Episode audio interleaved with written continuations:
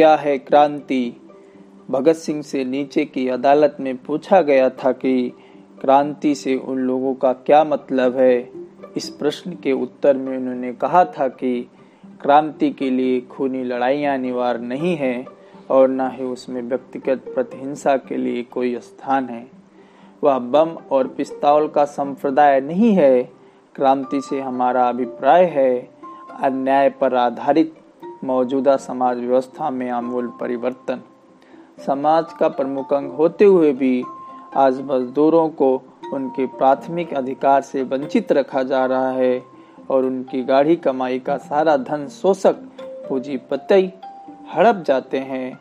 दूसरों के अन्नदाता किसान आज अपने परिवार सहित दाने दाने के लिए मोहताज है। दुनिया भर के बाजारों को कपड़ा मुहैया करने वाला बुनकर अपने तथा अपने बच्चों के तन ढकने को भी कपड़ा नहीं पा रहा है। सुंदर महलों का निर्माण करने वाले राजगीर, लोहार तथा बढ़ई स्वयं गंदे बाड़ों में रहकर ही अपनी जीवन लीला समाप्त कर जाते हैं।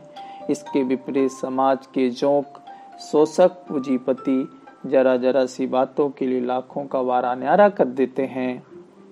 यह भयानक असमानता और ज़बरदस्ती लादा गया भेदभाव दुनिया को एक बहुत बड़ी उथल पथल की ओर लिए जा रहा है। यह स्थिति अधिक दिनों तक कायम नहीं रह सकती?